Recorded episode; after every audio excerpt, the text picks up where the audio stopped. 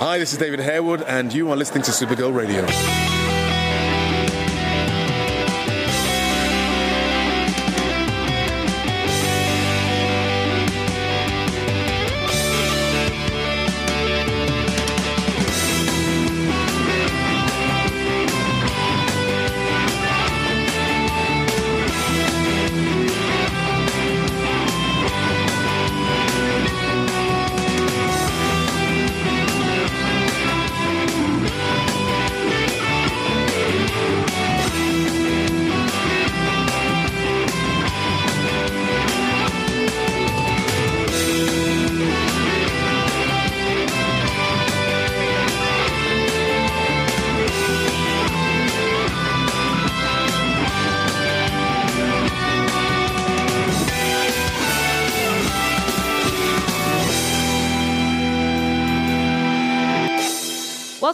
Supergirl Radio, your source for all things related to CBS's Supergirl TV series and the character of Kara Zor-El. I'm Rebecca Johnson, and for this episode of the podcast, I'm joined by Andy B. from the Flash podcast to discuss the season one episode of the show titled Manhunter. Welcome, Andy. Howdy, how you doing? I'm doing really well. I know you like Martian Manhunter, so I'm very excited to talk to you about this episode. But before we get to our discussion, we have The news. CBS has announced the season one finale date for Supergirl.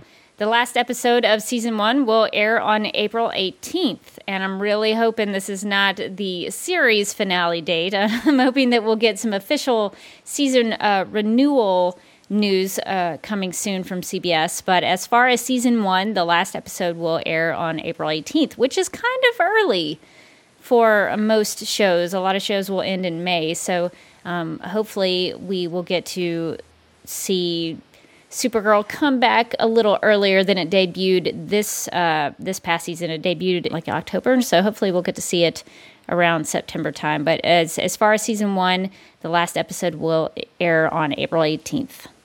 And also, just as a side note, so people know that there is going to be uh, one final week hiatus after next week's episode of, uh, of Supergirl.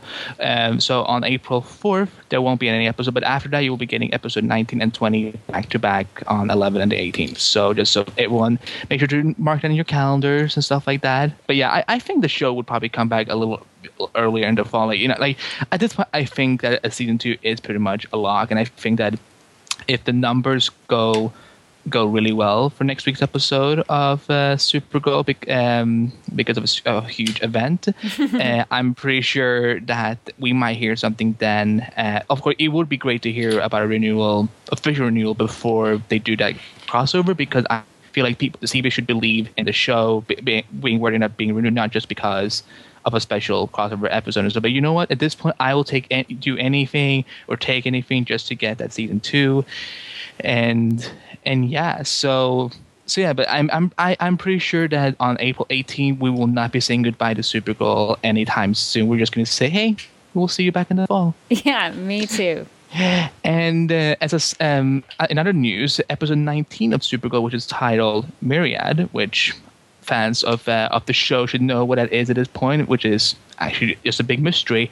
Um, Myriad is the title of that episode, but in the cast list, uh, I guess cast list for that episode, they have listed Eve Torres Gracie, who I believe is a professional wrestler, and she's Right. acquainted with the WWE, and she's going to be playing Maxima, who is a huge DC Comics character in uh, in the mythology. So uh, while she's not mentioned in the synopsis, she maybe could she be Myriad? Could she be maybe a season, maybe a setup for season two? Maybe she will play a large role in the season finale.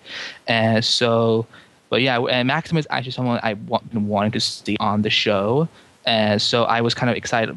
Excited that they announced. Well, they didn't announce. I, I was excited to see that she is in there, but I. It would have been fun if they actually properly announced that. You know, oh, guess what? Maxima is coming, and um, hopefully she will not be reduced to what what Smallville did. Like, look, Smallville did a lot of things good, but they also did a lot of things bad. And Maxima was not one of the good things they did.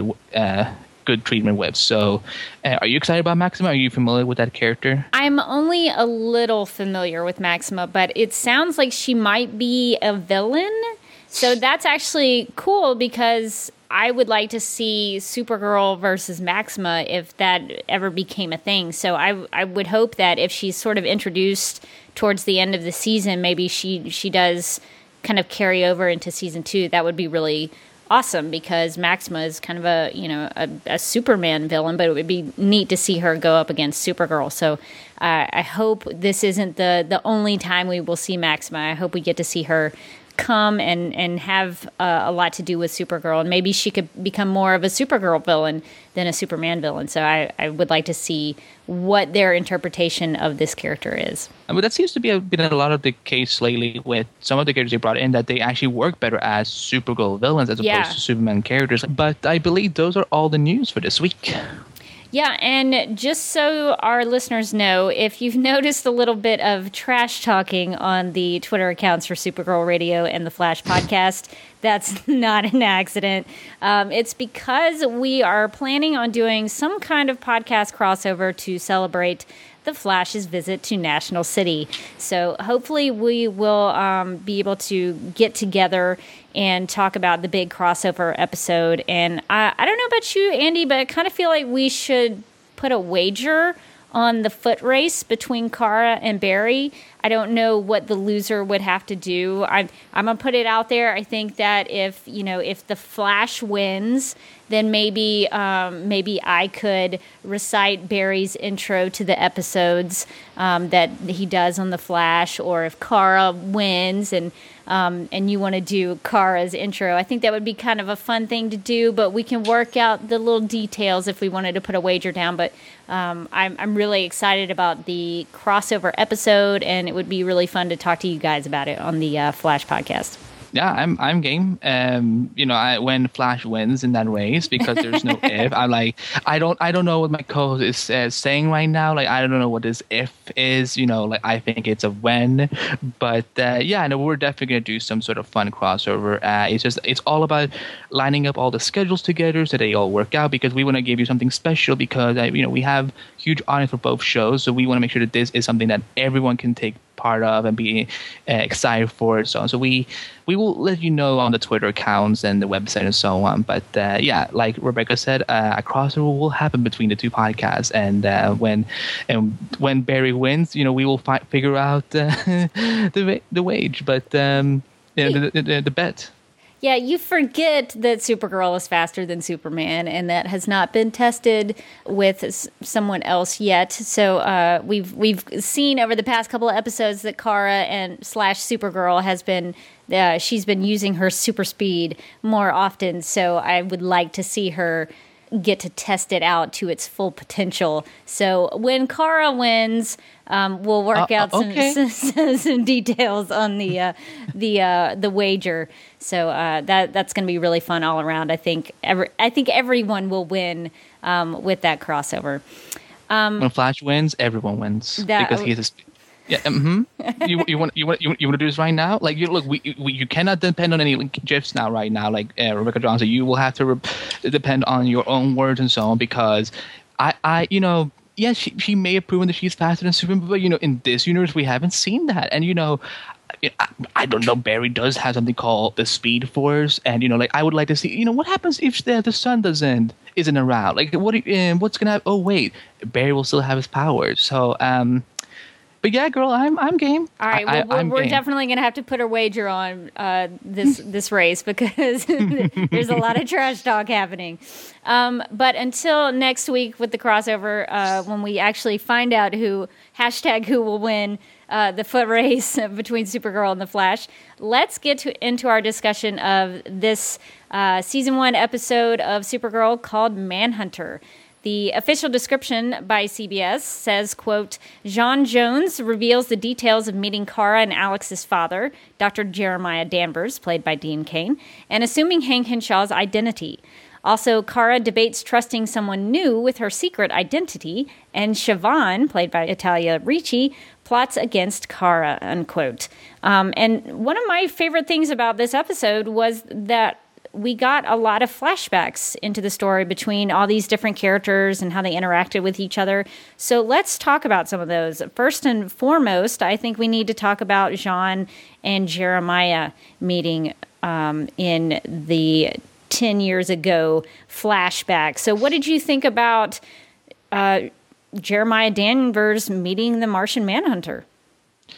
You know, this has been something I've been looking forward to, the, you know, since they talked about at the start of the season. And, you know, I, I, I love Dean Cain. And so I was looking forward to seeing him again and hopefully get a tease that maybe he is still alive or whatnot. And, you know, look, I, you know, when whenever the Berlanti shows does their flashbacks good, you know, it's some of the most entertaining television of all time. And, um, and so with this, I was just so, so excited to see the backstory for for John, and you know, and I I felt so bad for him, and it, makes me because when whenever we look at previous incarnations of Martian Manhunter, you know, he's he is more of a victim than Superman is on this earth, and so because of his appearance, because he's a Martian. So mm-hmm. it was it was powerful. I, I was a little bit disappointed with how little there like there was a lot of flashbacks. Like, I w- was not expecting there to be flashback for Kara and Al- Kara and Alex, and, and uh, for how Hank met Alex, and how you know this is so on. So that how John became Hank was kind of it was very short and sweet, but I wish we had seen a little bit more and so on. But I love the fact that you know because Jeremiah, it, you know. He's, you know, he has an alien in his family, so I love that he yeah. was so welcome and so open, and so I wanted to make sure, you know, he. I love the fact that despite that he was you know undercover and so on that he was there to make sure that john you know whoever this alien was was going to be safe and i so that was powerful stuff and so on and um, but you know i can't, i couldn't help uh, keep thinking when uh, when the real hank showed up i was like i just want to put on mute because i this guy is so annoying. I hate him which you know was the was, was supposed to be the point. But i um yeah but he was annoying and that makes me so much appreciated for the fact that they did change their, their minds in the beginning of the show of letting hank you know david harewood actually play john jones instead of Hank. Because I think if we had seen the jerk Hank all the times, I think you know it would have actually dragged down the show a little bit. I think that's a good point, and I think one of the the things I liked about this flashback is that we got to see David Harewood, the David Harewood, dawn of David Harewood's. Um, in this episode, there was there was you know the the big contrast between the real Hank Henshaw and the Martian Manhunter, and I really liked seeing that because I think you're right. Like the real Hank Henshaw was a big time jerk and he wanted to take Martian Manhunter down. And I think that was why it was such a good contrast to Jeremiah, who was trying to befriend this alien and kind of learn about him. I, I was very affected by the conversation they had about the fire. You know, they build this fire in the woods and Jeremiah says to Jean, which I, I, thought this was a funny line. He says, "Fire won't kill you," um, and it was kind of a nice little funny jab at Martian Manhunter's weakness. And I liked the reaction from Martian Manhunter about that, where he was like, "You know, a fire wiped out all of my people," and uh, it was. You know, it went from funny to a very serious moment. And so I, I liked that they kind of bonded over that and that we got to see that Jeremiah is a good guy and I say is in a present tense because we'll talk about it later, that maybe he's not so dead after all. um, but I really liked ge- getting to see this flashback in, in terms of how he becomes the Hank Henshaw that we, we meet in the pilot. So I, I really enjoyed all of this stuff and, and getting to see how David Harewood played the Hank Henshaws, the multiple Hank Henshaws, very differently because you, you could get a sense that he was he was acting very differently with these two roles. Oh, I agree totally about that, and I also feel that it was nice. It was very nice to get to see so much of the costume and him moving around and so on. Because we, whenever he tends to turn into Martian Manhunter, we only see for a, you know, very briefly and so on. So I kind of like because I'm kind of imagining at some point he's going to have to go Martian full time for a while. Like I think that you know now that he's been exposed that you know hang, he isn't a real Hank Henshaw and so on, he may have to be the Martian manager like a lot. Uh, you know, like and he will have to be in that form for a lot of time and so on. And I know it's we do know that the costume is real, but it's it's just that the Martian head that is uh, obviously CGI and so on. So I'm just, it was nice to for a change to see him being the Martian Man for as long as we saw him. And um, the one thing I do want to see, I don't know how, if you've thought about this, but have you noticed we only see Martian Manhunter in mostly in the dark, never in, uh, you know, bright daylight? Uh, I know we saw him when he was flying with Supergirl. They were flying kind of in the clouds in the daytime. Um, and it makes me think of what Lexi Alexander said in her interview that we did with her um, on Supergirl Radio. She talked about how the costumes are a little more forgiving at night. So maybe that plays into it that, you know, they can get away with a little more things in the nighttime. So that may play a part. So I don't I don't know. What why do you think that is? I, I don't I don't know either so on if I, I feel that costume does look good in daylight time too and um, you know heck we've we've even seen um, you know when he was flying with Kara you know I feel that should have been almost like a, a, proof that you know you can you know it can you know you can make it you know you can make it work in daylight and so on. But you know, hey, look, I'm just happy we have the Martian Manhunter on the show because I, I, never knew I never knew I wanted it so much, and now that we have it, like I. I, I, I, David Harewood is one of my new bays. I'm just saying. well, uh, since we're talking about Martian Manhunter, what did you think about the little moment where Jean is eating chocos in his DEO cell? I, I'm still not ready to talk about it because I was like, he never answered that question to anyone that was asking him, like on Twitter or in Q and A stuff like that. And I was like, oh my god, what if he like doesn't like? Like, what if he's like allergic or something? That's why he can't eat it. But I'm like, I'm like, look, he's sitting there eating chocos, and I'm like, it's the best thing ever. and I don't know why I got so darn excited and emotional about it. I was just, hey that is pretty amazing and i love this. Yeah and it was funny because like the the wrapper actually said chocos on it and one of my uh, favorite bits about that was that alex knew that jean eats them and she you know documented that oh he eats them at 3 a.m like in her, her head i guess she spent so much time with him she knew his habits and she knew that when it's 3 a.m. and he needs a pick me up, this is the go to candy that he goes to, or these cookies that he goes to. And that, you know, that must mean that these are his, you know, Chocos are his favorite cookies. So I, I liked that, you know, Alex has kind of been taking these mental notes about things, uh, about things that Martian, uh, well, Jean is is into, and that kind of shows that they have this really close bond that they know so much about each other. And I, I thought that was a an important thing to show in this episode because we got a lot of Alex, Jean slash you know Hank in quotes uh, flashbacks. Mm-hmm. And speaking of Alex, I was really excited to see her flashback into how she got recruited to the DEO because that was something that I was sort of hoping we would get to see on the show. So, what did you think about, you know, party girl Alex Danvers getting thrown in jail? Yeah, I was. I wasn't. I was so not prepared for it because I'm like, well, first of all, I didn't know we were getting an Alex flashback, so I was kind of like, oh hot damn, and, and then I was like, oh, so that's what she was like. And uh, it's been such a long since I saw Chyler Leigh, Lee with uh, Lee with uh, with long hair. So yeah. I was just, what is happening right now? Uh, but yeah, no, that was interesting. That that's like that's kind of how she and John met each other, and um, I like that he was kind of. And he, you know, the first thing he did when he arrived as um, Hank Henshaw was that he wanted to honor his promise and take care of uh, Jeremiah Jeremiah's daughters. So, um, I thought that was really neat, and um, you know, like as much I know a lot of people we you know, and we all talk about a lot about the Kara and Alex relationship, but I think that sometimes we don't. I don't think it, it, there's enough discussions about the great relationship between John and and Alan and so on because because yeah, I think that was I think that was really neat, and it kind of it makes me you know remember that you know this is one of the big parts of the show. So um, yeah, and it was no, it was really it was really fun to see that. Also, but just being so surprised because I was like, I did not see Alex being the party girl before she joined the. I thought she was like still at college at that time or something, and uh, it almost makes me want to see at some point what Kara was like before she joined Catco, um, like what she was doing and so on, or if she like the minute she moved to Cat uh, to National City, that's when she started like going after Catco. But what did you think? Yeah, it's it's funny because I wasn't picturing, you know, Alex before the DEO kind of being this, you know, chick who goes out to the clubs and is, you know, drinking and, and getting in trouble.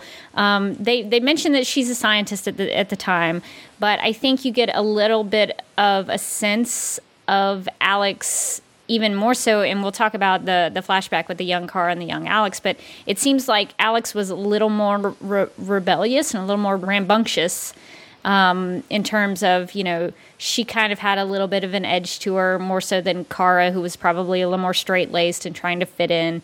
So I think that's interesting that Alex who kind of felt like she always had to take care of Kara and kind of be in some ways Kara's protector and mother figure, you know, she probably wanted to let loose from that for a little bit. So, in in a lot of ways, that makes a lot of sense.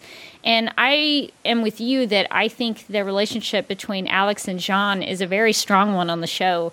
And I really liked in the epi- in the scene when he comes to visit her in jail. He gives her a real sense of purpose. He tells her that she's special and Alex even says later when she's being interrogated that Jean gave her a home and gave her a purpose.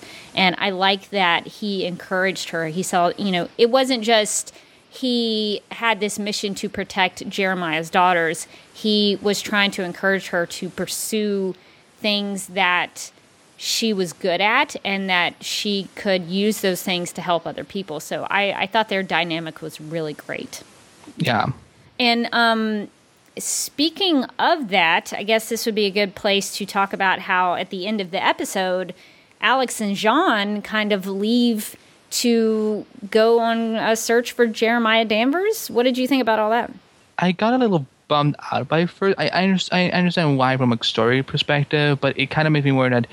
Oh wait, does that mean that she, you know, they won't get to meet Barry next week? Oh, like that's kind of, yeah. Like I know I shouldn't think too much about the cross, but like, I look, I, I am ready to kill just to get Barry and Martian Man in front of each other for a scene or something. so I was like, well, what does this mean? Does this mean that he's gonna they're not gonna be around? Like like I, it just seems like an odd time to do this and so on because it's like we only have three more episodes and I feel you know like it's you know is you know is that something you want to do right now? But I, I don't know. Like, do you think they will be back quickly? Like, do you you know Uh, you know, like how you know, how do you think they might even might, might even be back next week?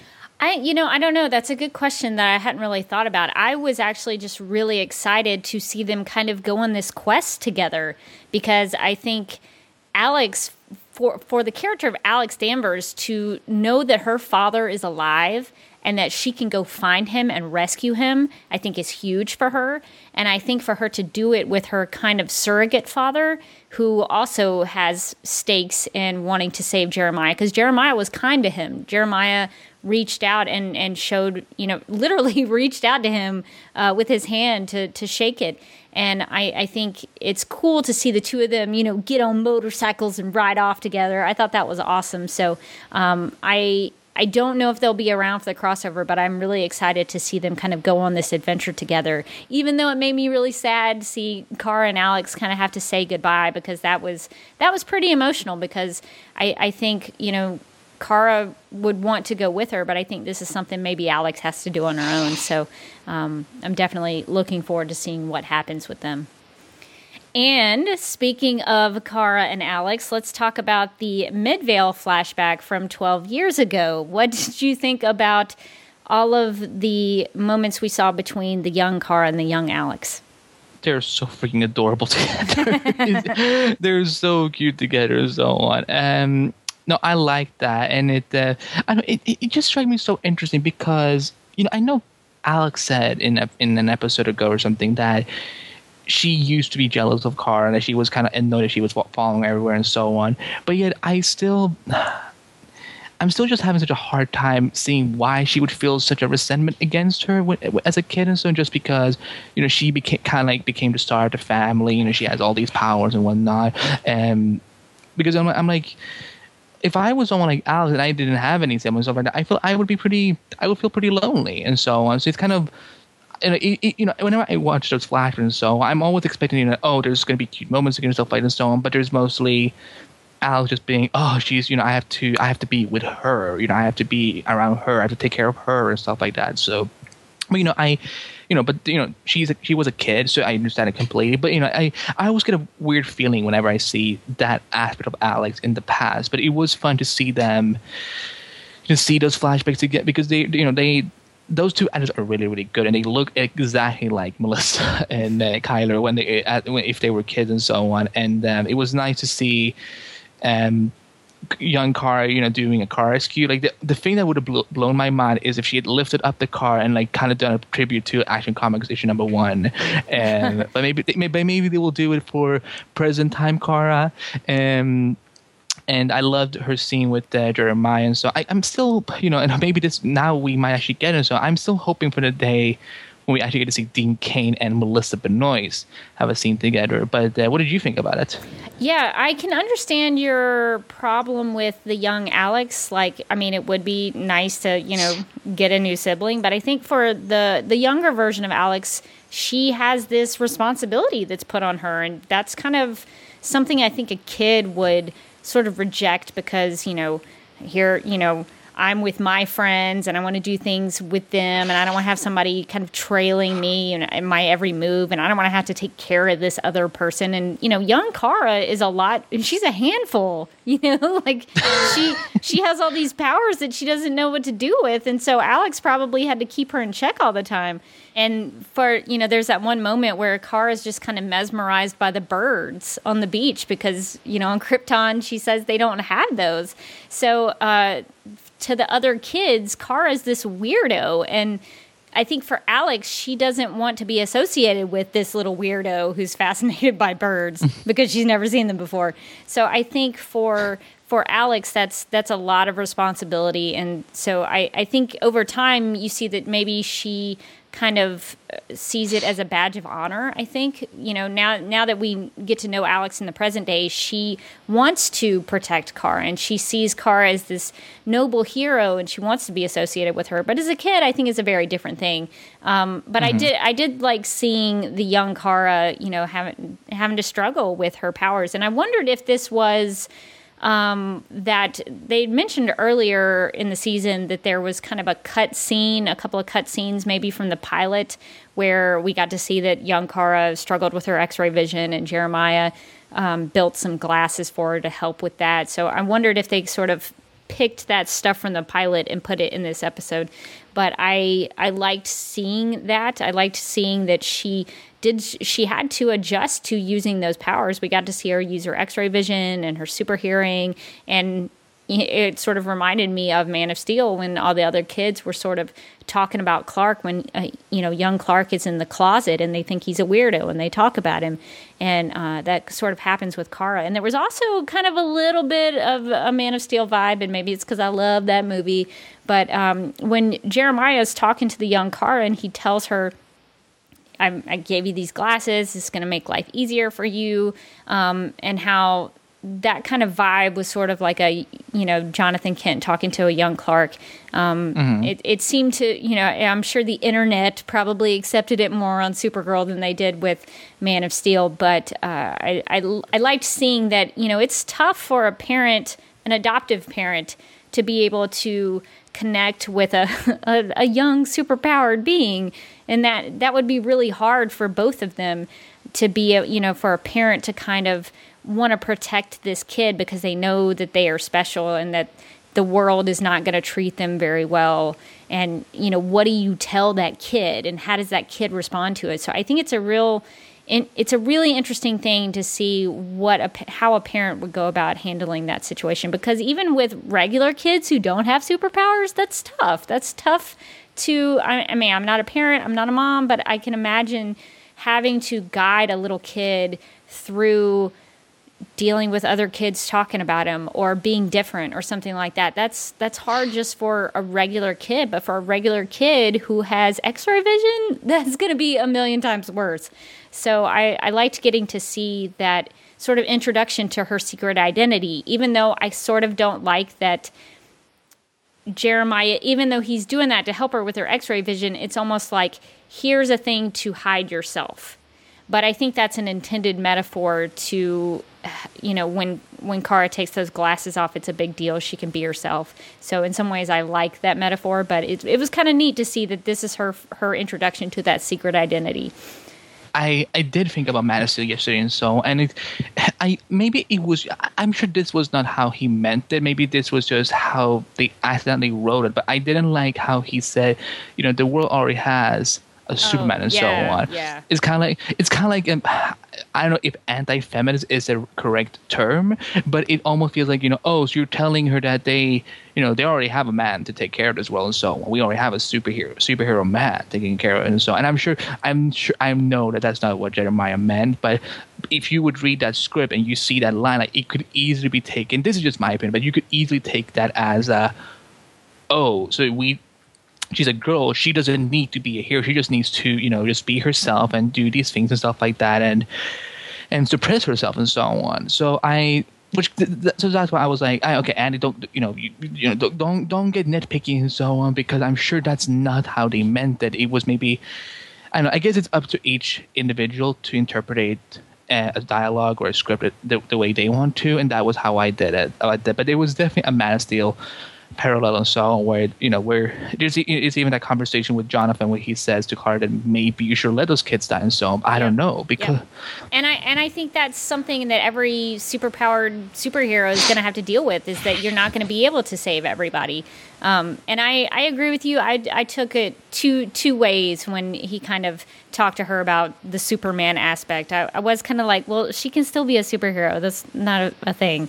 Um, but I think also he was probably telling her, you know, because Superman, by the time she comes to Earth, Superman's already in the cape. He's already, you know, an established superhero. So for Kara, she's still just a kid. And so I think what Jeremiah was trying to maybe tell her was that right now, just focus on being a kid. Just focus on going to school, learning stuff, you know, ad- adapting to your environment, learning how to control your powers. And then maybe over time, maybe you can be, you know, Superman status. But right now, just be a kid. Um, and, and that way she can kind of enjoy childhood and enjoy being around other people, you know, her, her quote age, even though they're, they're probably not, you know, equal in age. But I, I think maybe he was also trying to say that. But yeah, there was a, a lot of um, things to think about in terms of how she can go about saving people when she's around her classmates. And I thought it was so funny that, um, and I know Jeremiah talks to her about this later, but like when she goes to save the mom and the baby from the car, like the mom doesn't, once it happens, the mom just like leaves. And I was like, you really, you wouldn't question what just happened? Like, she's in shock she's in shock that's why all wouldn't you be like, how in the world did that just happen? But uh, but I think they they do kind of suggest that the the people of the town sort of know something's up. Uh, you know, the people who know about that story kind of wonder what's happening. So it's definitely an interesting look into what it was like for Kara as a kid. And then we get another Kara flashback to two years ago.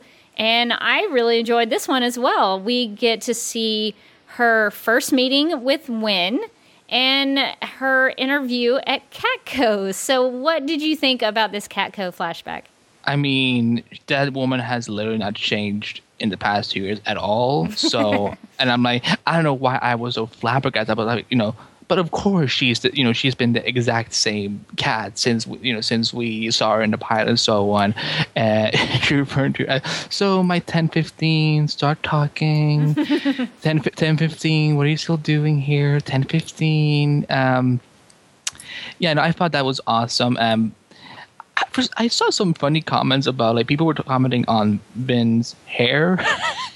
for some reason, they like you know like can we talk about Winn's hair for a second? I'm like I'm like it looks fine, but okay. And but I like that she you know that he was the first face that she saw when she got in there, and that and like you know what interview here. I love the part where he said what inter- what what what position you uh, going for, and she said the assistant job. She's like, wait, does the does the current assistant? And then we hear the walking crying woman, and I'm like, that is the most hilarious thing ever. Of course, Cat would fire her right before, like, okay, so I have a 1015 that is possibly gonna take over your job. So, president assistant, you're fired. Okay, bye. Um, is that a good? Uh, is that a good impression? Do you think? I think so. That I mean, it's recognizable as as Cat Grant. I totally see it. Kira, Kira, Kira. uh, but what did you what did you think? Like, did you? Uh, I know. Um, I know you. you, know, Cat Grant has been a huge has been a huge character for you throughout the whole series. So, like, were you surprised that she was exactly the same as we've seen her since the pilot? Well, I wouldn't want her to change. Let's be honest. I like Cat as she is. Um, but yeah, I enjoy that she she doesn't play around. If if people who work for her are not cutting it, she's like, "No, you're out the door. Bye. I don't have time for you." And so I, I, like that about about Cat. She she's no nonsense, and I think that's what makes her such a fun character. And I, I, it's funny that you mentioned Winn's hair. I think that was kind of, you know, to show that time has passed. And maybe two years ago, Winn was trying something out with his hair. He was just, he was trying different styles. But I, I liked that we got to see how Kara got the job. Now, I don't know why initially she wants to be Cat Grant's assistant, but she does sort of tell her. I thought this was a nice little interaction that they had because Cat Cat is very put off with Kara and her perception of people of Kara's age. And Kara comes in and she says, "You know what? If you're if you're upset with people who think they're special, don't worry about it because I don't think I'm special. But I she but Kara says that she's committed, that she cares, she's a hard worker, and that she just wants to help.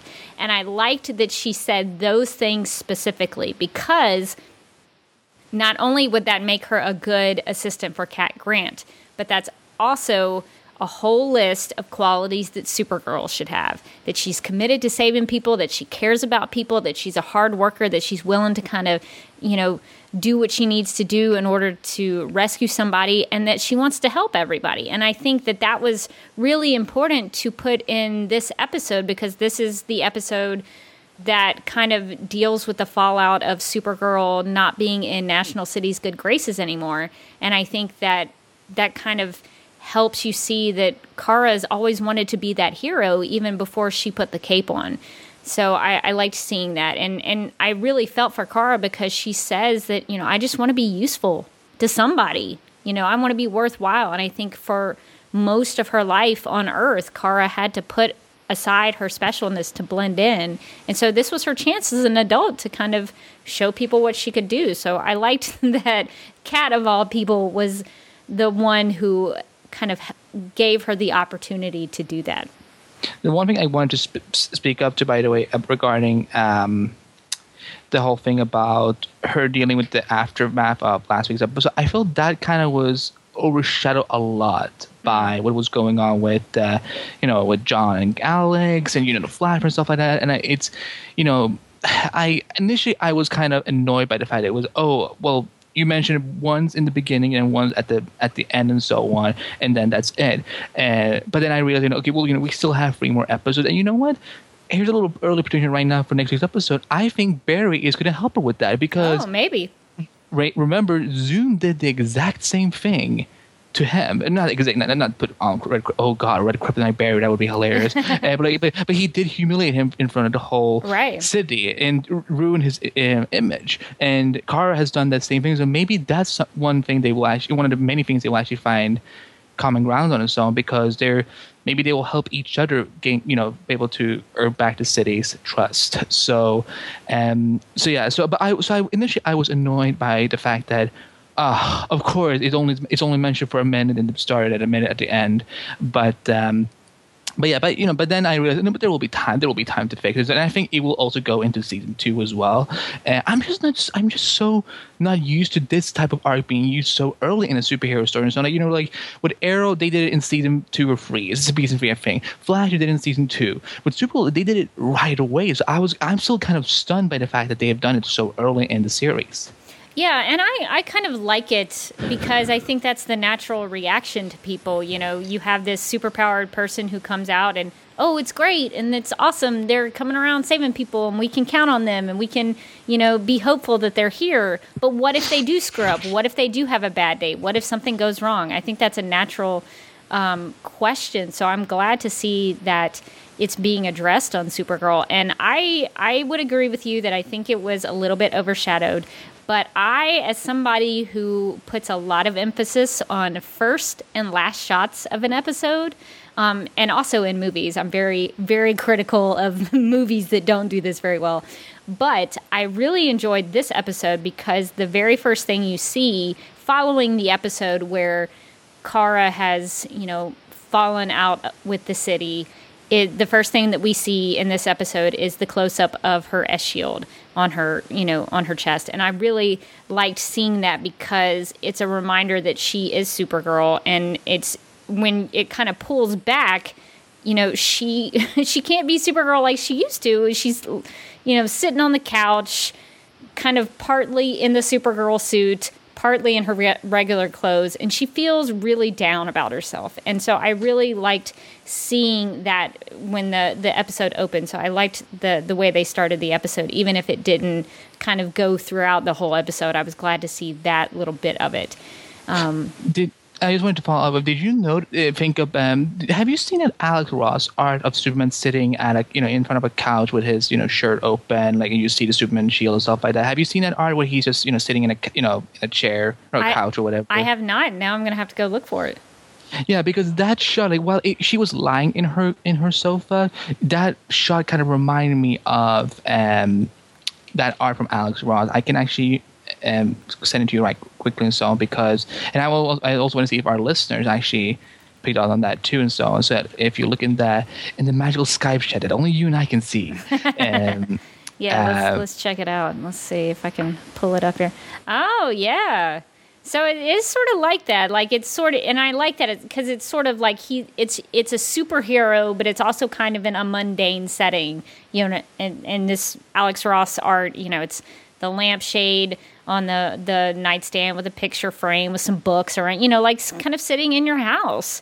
Um, so it's kind of an odd dichotomy that this superpowered being, one of the most superpowered beings on the earth, has a regular life, has a home, has, you know, wears dress shirts. You know, Kara has her her jeans on in, in that sh- uh, in that shot in Supergirl. So I like the idea that it's kind of this thing where you, you don't see them just as these these powerful beings, but they have a life. They have a secret identity. They have things that they want to be private about. So I, I like seeing that kind of stuff because it reminds you that there there's more to them than just being a superhero. exactly. And speaking of secret identities and superheroes, Supergirl revealed herself to another character on the show this week. What did you think about her revealing that she is Supergirl to Lucy Lane? Finally. That's literally what I had to say it for. I was like, literally, they finally that she revealed to her and so and you know like look i don't know why i've been so obsessed about it so but i've been wanting to see lucy and Kara become friends and so on because this girl needs some other friends uh, some other female friends as well as, as- aside from just um uh, Alice, as, as awesome and perfect as Alice I think she, it's good to see women having other relationships too and so on that is not just family or you know a lover or something like that. So I love the fact that she and Lu- her she and Lucy are getting closer, and it makes me wonder more about if you know what could happen if she if Lucy does become Superwoman. Maybe they will do a different take where she's just a hero, whatever. Yeah. No, I just I love Jenna Tatum. I, I think she I don't I don't I think she doesn't get enough credits for you know for the things she's done on the show. So I'm glad that she's that she's you know I, I'm expecting her to be promoted for series regular for season two. I hope so. I would like to see her stick around, and and like you, I'm curious as to what this this relationship is going to kind of blossom into between Lucy and Kara because they're kind of friends, even though I think they started out as rivals to an extent. You know, romantically with James, I think there was still a little bit of animosity when Lucy showed up to Kara's apartment.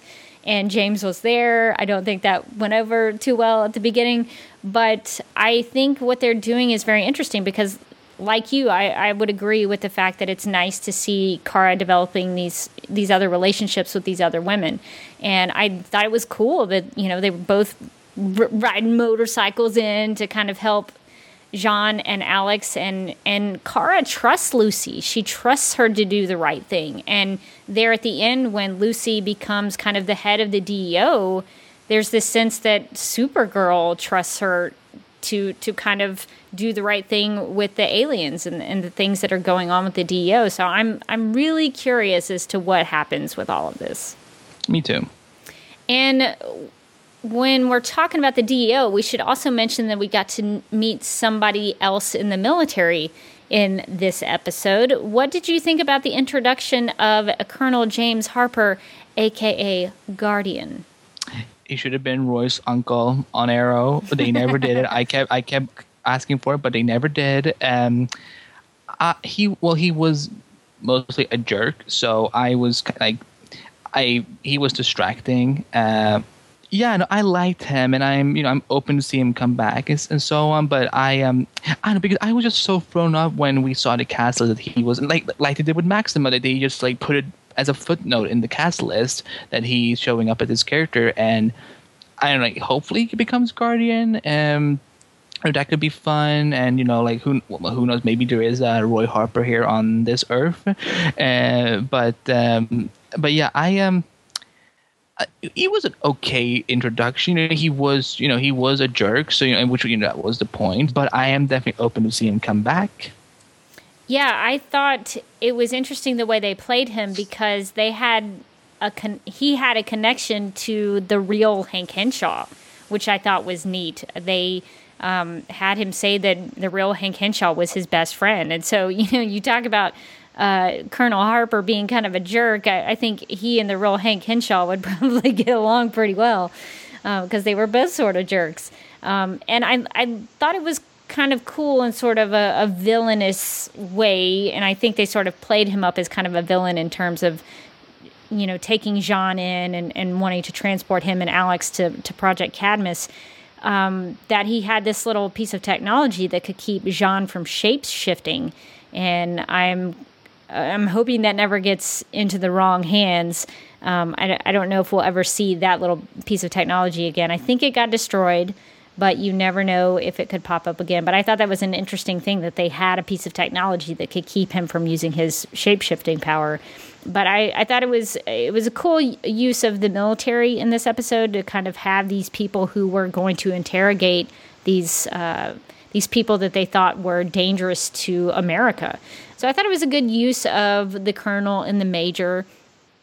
And I don't know much about Guardian, so um, I I would like to see more of him. I think he's popped up in a few comics that I've read, but um, in, in, case anybody's listening and they, they don't know a lot, here's just some basic info. Um, Guardian was created by Jack Kirby and Joe Simon, and he first appeared in Star Spangled Comics number seven in April 1942. So Guardian is actually a really old character if you think about how you know, Superman premiered in 1938. This is just four years after the creation of Superman. So, uh, so Guardian's been around for a long time. So I'm like you. I would like to see him maybe get developed further into to the show, and maybe we could see more of him. Uh, did you ever see Young Justice? Yes, I have seen Young Justice. And he was he was part of that show.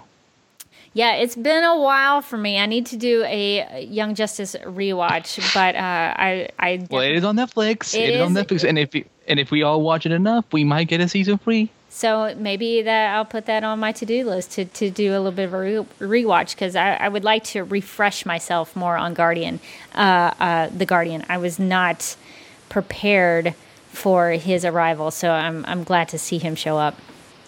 Can we talk about Cadmus for a second? Yes, let's talk about Project Cadmus. What do you what do you think about the uh, the mention of that in this episode? I'm almost expecting that Cyber Superman will come out of uh, out of Cadmus. Uh, I don't know what will happen to Jeremiah. Hopefully he doesn't turn into hopefully he doesn't get turned into a villain because I don't want to see him. I don't want to see Dean Cain evil. I just want to see him as a good guy. Oh, I do. I want to see evil Dean Cain. He was great as a villain on Smallville, so I I would like to see him take kind of a villainous turn even though I really like Jeremiah as a dad and I like him as a good guy, I think it would be very interesting if Dean Cain got to play a villain. Now, there's been a lot of predictions already that, you know, because there's one thing that Cadmus is known for the most, and that is the creation of Superboy. Now, what do you think about the possibility that we could maybe get maybe a Superboy through this project? Like maybe not a spin-off or something, but like how would you feel if we got Superboy on the show and maybe as a supporting character or something. I mean, I, I'm open to it. I think it's possible, but with Project Cadmus, the the thing that pops up in my brain is from Justice League Unlimited and the creation of Galatea. And the prospect gets really exciting to me is that we might see some form of Power Girl in the future. Because, you know, Galatea on JLU is sort of kind of a knockoff of Power Girl. Like they don't call her Power Girl, but she's basically Power Girl. So I think they could use Project Cadmus in the future to give us a Power Girl sometime down the line. That could be fun. So super, so Superboy or Power Girl, I'm open to both of them. So let's wrap up the discussion. What are your overall thoughts on Manhunter? Um, did you like it? Did you dislike it? What are your thoughts? I was I was very happy with it. I think it was a good follow up from last week's episode, and I think that it's you know you can feel like we're getting to the end of the season. We're getting close down to wrapping this whole thing up, um, and um, the ending was definitely interesting with a with a certain Miss Siobhan or whatever her last name is because I can't say her weird name. Um, yeah, Siobhan Smythe. Yeah. Um, but uh, yeah, I was genuinely happy with this, and hashtag Martian Manhunter for the win. hashtag for the win F FTW. Mm-hmm. Um, yeah, I really liked this episode. I was ecstatic about all the flashbacks. It's awesome that we get more character stuff from all of these people, and to see Jeremiah and to see more Martian Manhunter. All that was awesome. So I really enjoyed this episode. Um, but that's going to do it for our discuss- discussion of Manhunter. So let's uh, check out some tweets about what our listeners had to say. At Kenny Crayley tweeted, Great episode, super amazing and emotional. At J Nam K Young uh, tweeted, I cried tears. My space family will never be the same. Hashtag grumpy alien dad. Hashtag agent big sister. Hashtag precious puppy. Love Lucy in charge. a lot of awesome hashtags there. Um, at Madtown Davidson tweeted, That was a great episode with lots of great emotional moments at Paradox Kid tweeted, Great follow up to Falling. Flashback scenes were the best part. Not a Smythe fan, but the last part was pretty cool. And um, at Autumn Wisen My 2 tweeted that last scene with Alex, Hank, and Kara was so heartbreaking at Variety Girl One tweeted, "I loved all of the backstory scenes. Nice nonlinear storytelling." And I would agree with that because sometimes with TV storytelling, sometimes if you do too many flashbacks going from you know one period to another, one time period to another, that can be really confusing. If you want to see a really terrible example of that, watch the um, pilot episode of The Event that was on NBC. That was terrible. It went back from you know, one time period to another time period. In the next five minutes, it went to another time period. Then two minutes later, it went to another time. It was so confusing and awful. But Supergirl pulled it off in this one. At Geek Kirk tweeted, My favorite part was backstory on Jeremiah. So I got some Dean Cain on my TV, and I know that is awesome. I'm always okay with more Dean Cain on my TV. And we have an email from a listener named Gregory who writes, quote, the look on Siobhan's face after she stopped her fall with the banshee cry has me believing that it was not a surprise to her that she could do that. What are your thoughts on that? Unquote. So, um, Andy, what are your thoughts about Gregory's question? Do you think maybe Siobhan knows about this ability that she has?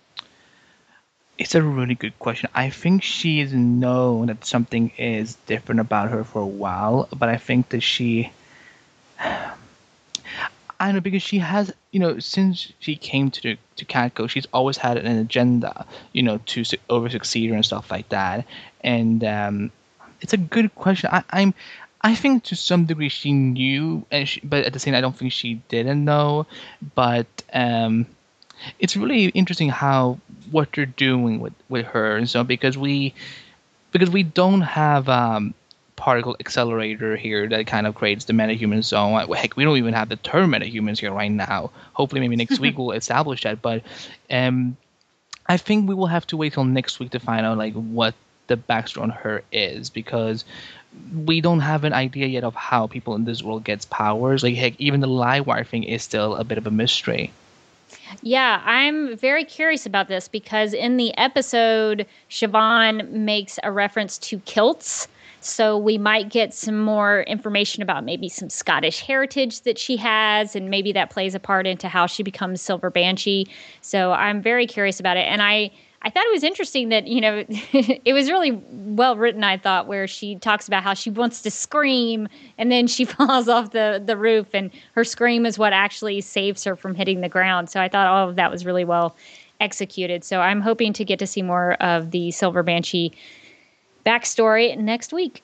Can I just nitpick on one more thing? Um, I love the Black Canary, and I but this made me so angry that, that we couldn't that Laurel doesn't get to have a real canary cry on Arrow while a villain on a different show who you know like who also has the same power gets to have that and it's I don't know like, like did you think about that too when you saw the um, this um, the Banshee scream finally happen? Yeah, I actually thought, wow, that that sonic scream, that Banshee cry looks really good. You know, that might be what that looks like if uh, Black Canary on Arrow had that ability. Um, you know, I've always been okay with the technical canary cry that Laurel has used uh, over the course of her her Black Canary reign.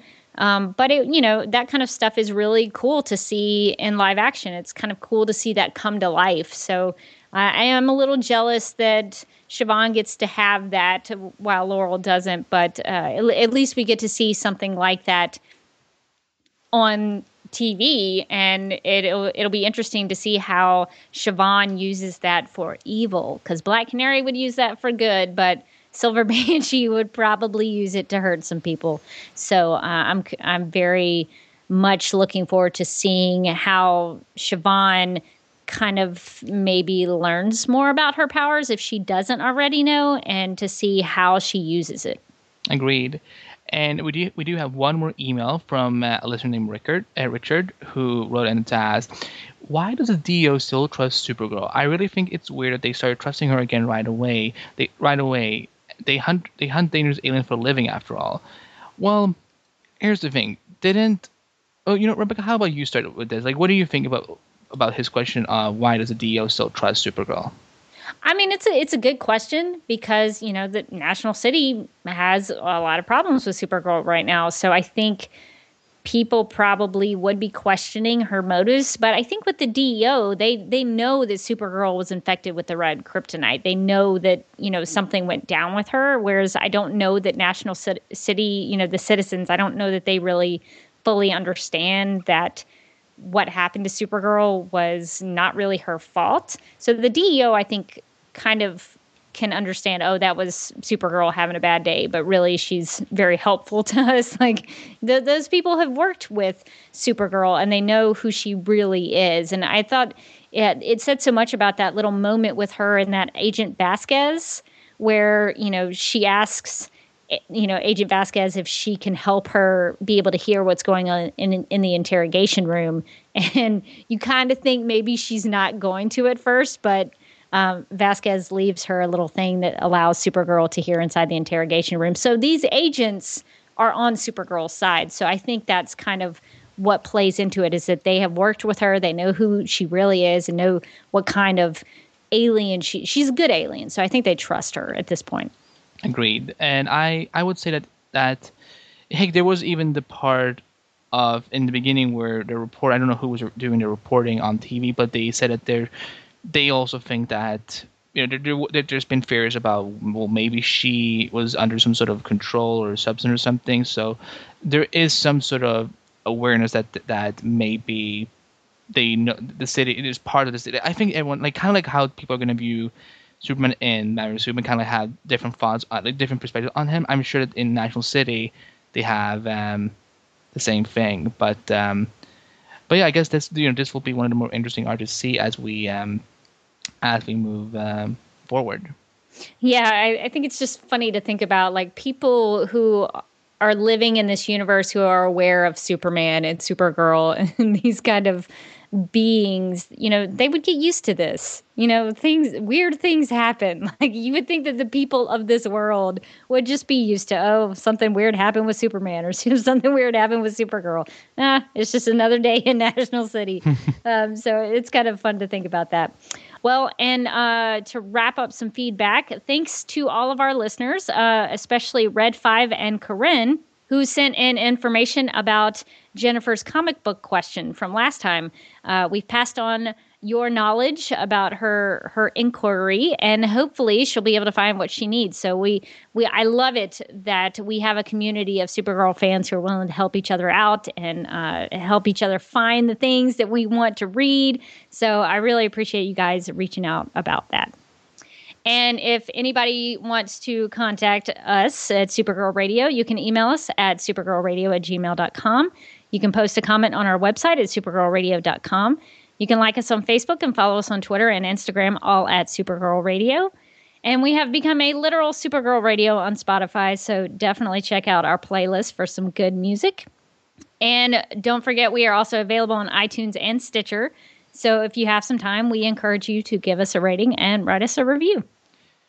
And before I bring up um, what where else you can find Super Radio part of it, so make sure to check out that awesome um, interviews that we now have up on. Uh, uh, on the website. Uh, thank our good friend Katrina De- Dennis, who did the reporting and got some awesome interviews with Melissa Benoist, Greg Berlanti, and Ali Adler. So that you can also find on supergirlradio.com.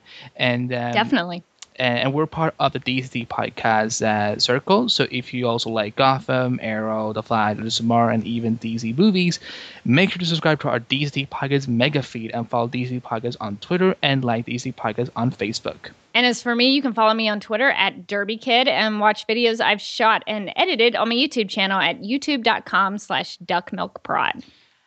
And if um, any of our uh, of the listeners wants to find me on the internet, you can find me on my show, The Flash Podcast, which I do with the Amy Marie and Lauren Galloway over at theflashpodcast.com. And we're on Facebook, Twitter, Instagram, Biden, Periscope, all under The Flash Podcast. And we're also part of DC Podcast, like I mentioned. And um, and we're also on iTunes, Stitcher, Radio, all those things. And if you want to find me on the interwebs, you can find me on Twitter at Andy which is B E B E H B A K H T, where you can find my work at TV Overmind, where I work as a work as a staff writer reviewing several TV shows. You can find me on Heroic Hollywood, where I work as a TV editor now, working with lots of TV things, and also feel free to check out my website, thebalreport.com, which is a great fan site for all things related to Marvel. And um, you can follow me on Instagram too, um, under Andrew Bite as well. And um, yeah, I guess that's that's all my plugs. all right. Well, until next time, I'm still Rebecca Johnson. And I suppose if Mel Gibson can present at the Golden Globes, then Supergirl can win National City back.